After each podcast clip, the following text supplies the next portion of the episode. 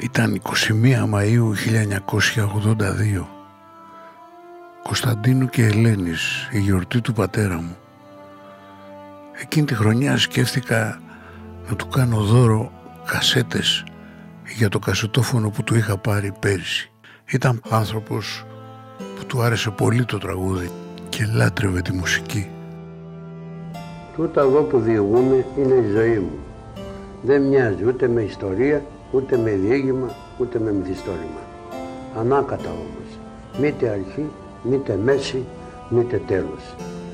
Είναι κάτι από όλα αυτά και αυτό γίνεται κατά παράκληση του γιού μου, μια και δεν έχω το δικαίωμα να του το αρνηθώ. Ήταν πρόσφυγας, γεννημένος στην Ανατολική Θράκη στις εκβολές του Εύρου στο χωριό Ένος, σημερινή τουρκική ονομασία Ενέζ. Γεννήθηκε το 14 και ορφάνεψε τριών χρονών. Ήταν τέσσερα αδέρφια, τρία αγόρια και ένα κορίτσι. Ο πατέρας σκοτώθηκε στους Βαλκανικούς πολέμους. Η μητέρα πέθανε από δάγκιο πυρετό.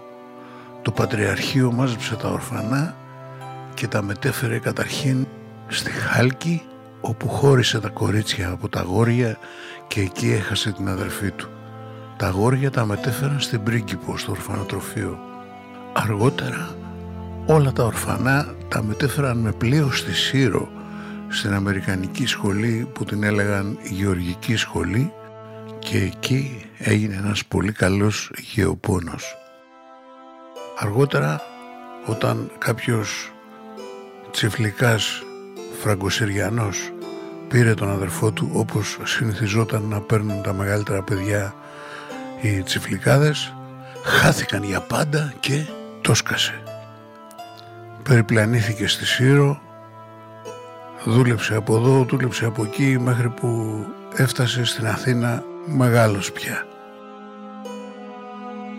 Βρέθηκε να δουλεύει σαν κυπουρός σε μια βίλα της Εκάλης όταν μπήκαν οι Γερμανοί στην Ελλάδα.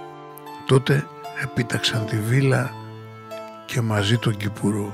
Ξαφνικά ο πατέρας μου βρέθηκε να δουλεύει για τους Γερμανούς χωρίς να το έχει διαλέξει. Τότε ήταν που τον πλησίασαν οι άνθρωποι της αντίστασης και τον κάλεσαν να ενταχθεί στον αγώνα ενάντια στον κατακτητή. Ξαφνικά βρέθηκε στην κόψη του ξηραφιού από τη μια στιγμή στην άλλη.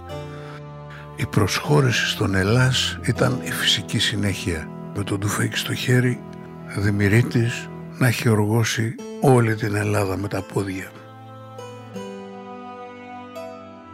Είδε και τι δεν είδε. Κράταγε ημερολόγιο. Είδε τα στραβά. Είδε τα καλά. Έκανε μέσα του τις επιλογές του. Επειδή ήταν αγνός και ανιδιοτελής άνθρωπος, τον διαλέξανε για την όπλα. Την οργάνωση δηλαδή περιφρούρησης λαϊκού αγώνα του Ελλάς. Ήταν η αδιάφθορη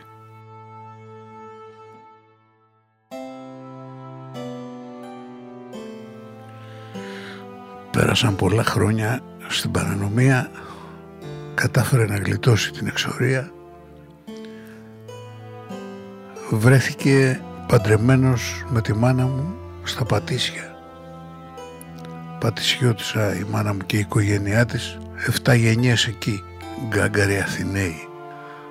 Ο προπάπος μου, ο παππούς της δηλαδή, ήταν τρομπετίστας στο παλάτι, στο βασιλιά Όθωνα.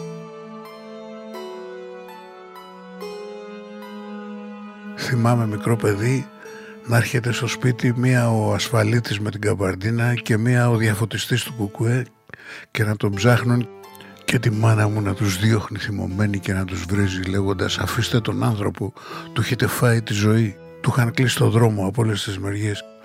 Εκείνος ο καλλιεργημένος άνθρωπος, ο σπουδαίος κακιστής, ο άνθρωπος με την τόσο πλούσια εγκυκλοπαιδική γνώση που ζωγράφιζε τόσο καλά και θα μπορούσε να έχει μια σπουδαία καριέρα ζωγράφου, κατέληξε ένας φτωχός οικοδόμος.